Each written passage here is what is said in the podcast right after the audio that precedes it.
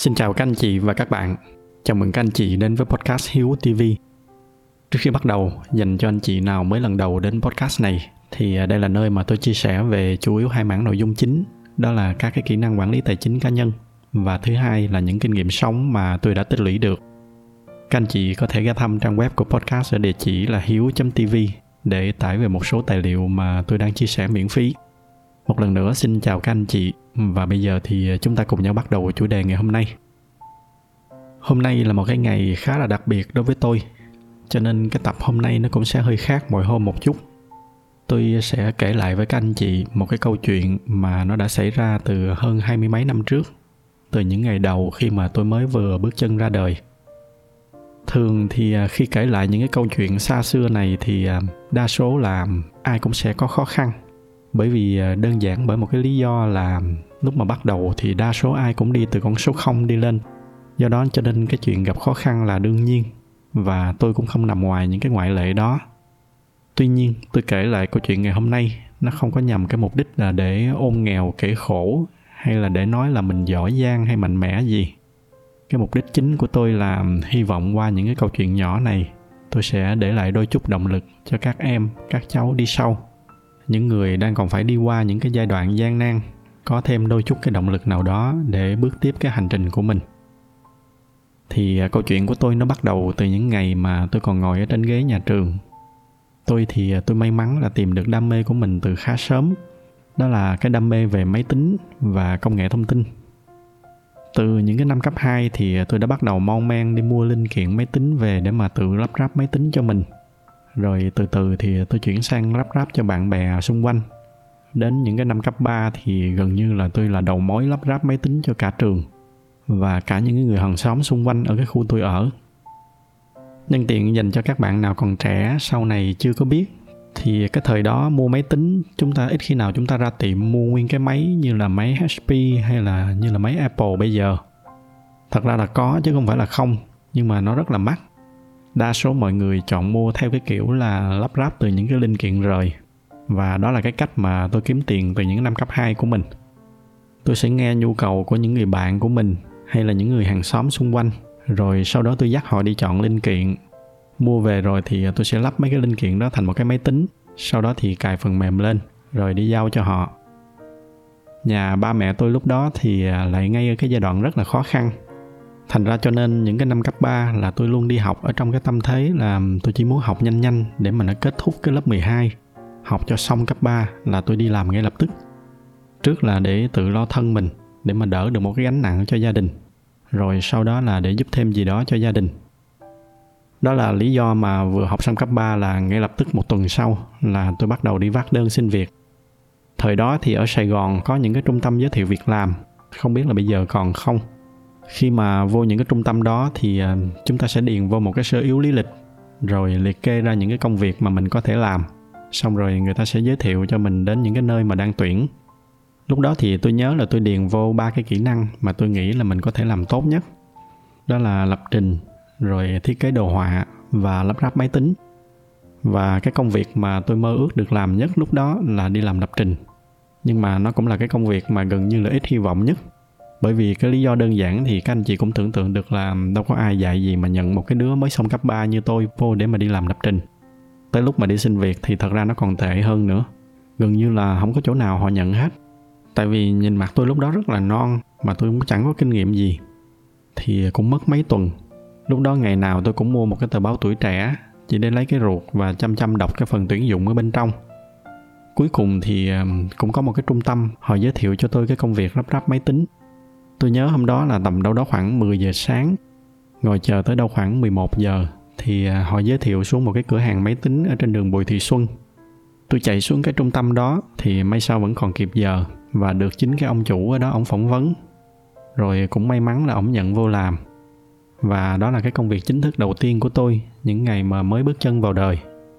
Nó cũng không hẳn là đúng cái công việc như mong ước, nhưng mà lúc đó cứ nghĩ là thôi có việc là mừng lắm rồi tôi làm ở đó được đâu khoảng mấy tháng thì cái người chủ cái cửa hàng máy tính đó họ quyết định là họ đổi cái mô hình kinh doanh.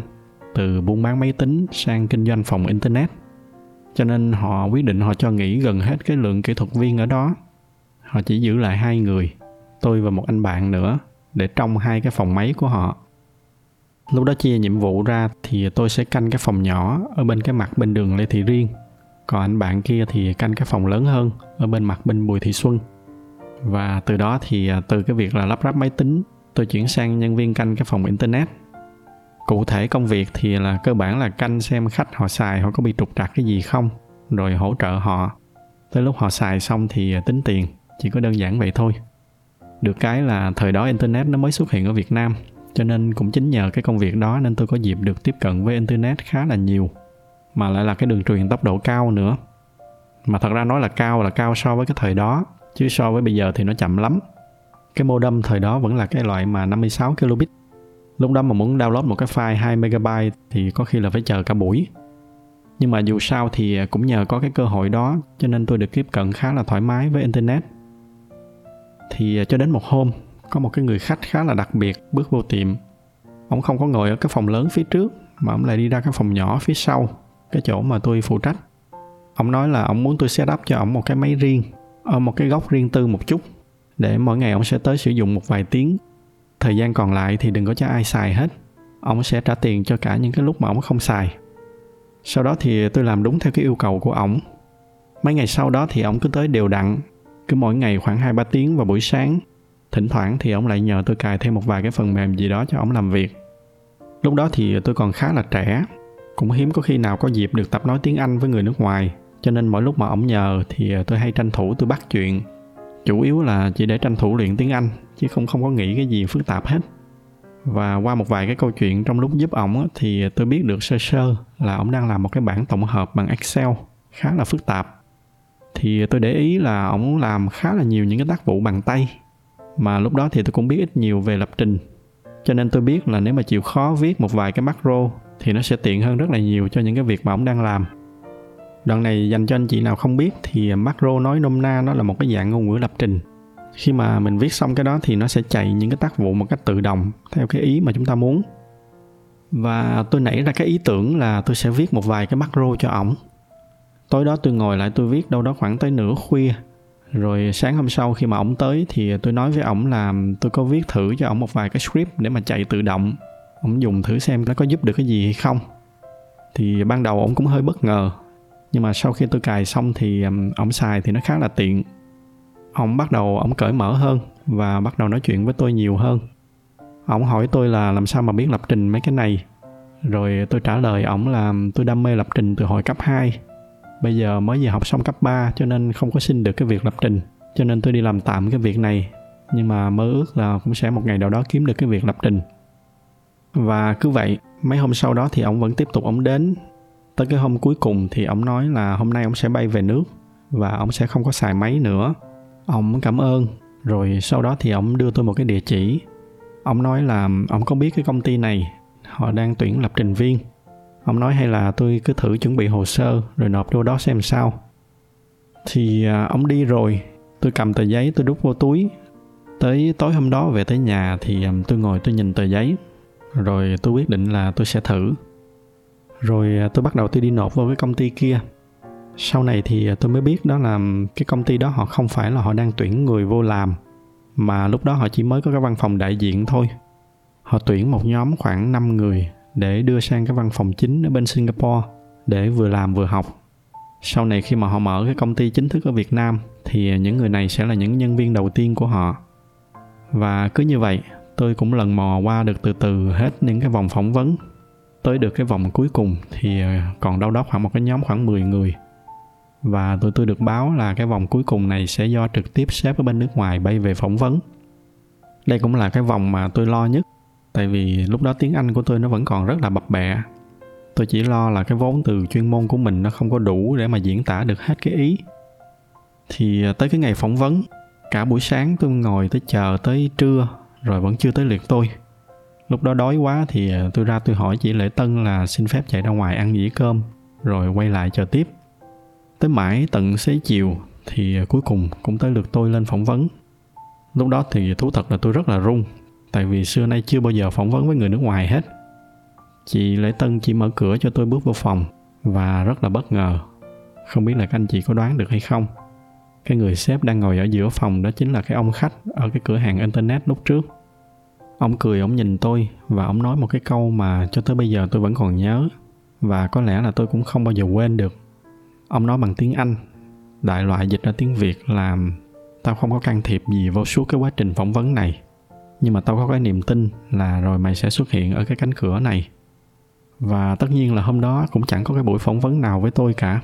Đó là lý do mà tại sao ông xếp tôi cuối cùng nguyên một buổi ông chỉ ngồi ông dạy cho tôi làm sang nước ngoài thì um, cái cuộc sống nó sẽ như thế nào? Đường đi nước bước ra sao? Cái công việc và cuộc sống ở bên kia nó như thế nào? Tôi với ông ngồi nói chuyện tới tận chiều tối rồi sau đó thì ông còn dẫn tôi đi ăn bữa tối ở gần đó nữa. Sau đó thì um, tôi cùng với mấy anh em lên đường sang singapore để mà vừa học vừa làm theo đúng cái kế hoạch sau này thì vì một vài lý do khách quan, cho nên công ty không có đầu tư sang việt nam, mà họ chuyển hướng đầu tư sang ấn độ. Lúc đó thì cái nhóm tụi tôi được cho hai cái lựa chọn, hoặc là theo công ty sang ấn độ làm việc, hoặc là quay về việt nam, và không có cần phải giữ cái cam kết ở trong hợp đồng. Khi đó thì tôi chọn quay về việt nam. Tuy là mọi việc nó không có diễn ra hoàn toàn như kế hoạch mong muốn, nhưng mà cái khoảng thời gian đó nó đã đóng một cái vai trò rất là lớn như là một cái bước ngoặt ở trong cái sự nghiệp đi làm của tôi. Và tôi với ông Jerry, chính là cái ông sếp mà nãy giờ tôi kể, tôi vẫn luôn luôn xem ông như là một người thân. Sau này thì dần dần công việc của tôi nó càng ngày nó càng đi lên và nó bận nhiều hơn. Nhưng mà bất kỳ khi nào có dịp sang Singapore thì tôi vẫn ghé thăm ông. Cho mãi tới cái ngày mà tôi nhận được tin từ cô báo là chú đã qua đời rồi. Tôi còn nhớ là ở trong cái chuyến bay gần 10 tiếng hôm đó để bay từ úc về singapore, đốt cho chú cái nén nhang. Thì suốt cái chuyến bay đó, trong đầu tôi gần như là toàn bộ cái câu chuyện ngày hôm nay. Mọi thứ nó cứ chiếu chậm lại như một cái bộ phim. Chú là một trong những người ân nhân đầu tiên trong những cái hành trình khi mà tôi mới vừa bước ra đời. Cả cái chuyến bay đó gần như là tôi không có nuốt nổi bất kỳ cái gì. Thậm chí là có lúc tôi quên cả uống nước. Tôi chia sẻ lại cái câu chuyện ngày hôm nay cũng không có nhằm cái mục đích là để tổng kết là một cái bài học cụ thể nào tôi chỉ xem nó như là một cái dịp để mà chia sẻ lại với các anh chị một câu chuyện nhân cái ngày dỗ của một người rất là đặc biệt đối với tôi. Tôi hy vọng là qua câu chuyện ngắn này, nó sẽ để lại đôi chút động lực nào đó cho các bạn trẻ, đặc biệt là các bạn đang bắt đầu đi những bước đầu tiên ra đời. Chắc chắn là các bạn sẽ còn gặp rất là nhiều khó khăn, nhưng mà chỉ cần chúng ta chịu khó kiên trì, có cái sự chuẩn bị thì chắc chắn là đâu đó rồi sẽ đến lúc chúng ta gặp được những người họ sẽ chìa tay ra cho chúng ta những cái cơ hội. Cái điểm khác biệt của cái việc là chúng ta có nắm bắt được những cái cơ hội đó hay không chính là cái việc chúng ta có chuẩn bị từ trước hay không. Chúc cho các bạn sẽ luôn giữ được cái sự kiên trì của mình và luôn luôn sẽ làm hết mình trong những cái việc mà mình đang làm. Tôi xin kết thúc tập ngày hôm nay lại tại đây. Nếu mà thấy những nội dung này là hữu ích thì nhờ các anh chị chia sẻ thêm cho bạn bè và người thân của mình. Ngoài ra thì như thường lệ bởi vì cái giải thuật của youtube họ ưu tiên cho những video có nhiều like. Cho nên nếu mà thích video này thì nhờ các anh chị bấm thêm vào cái nút like để giúp cho podcast của chúng ta có nhiều người biết hơn nữa. Xin cảm ơn sự theo dõi của các anh chị và chúc các anh chị có một buổi tối cuối tuần bình yên.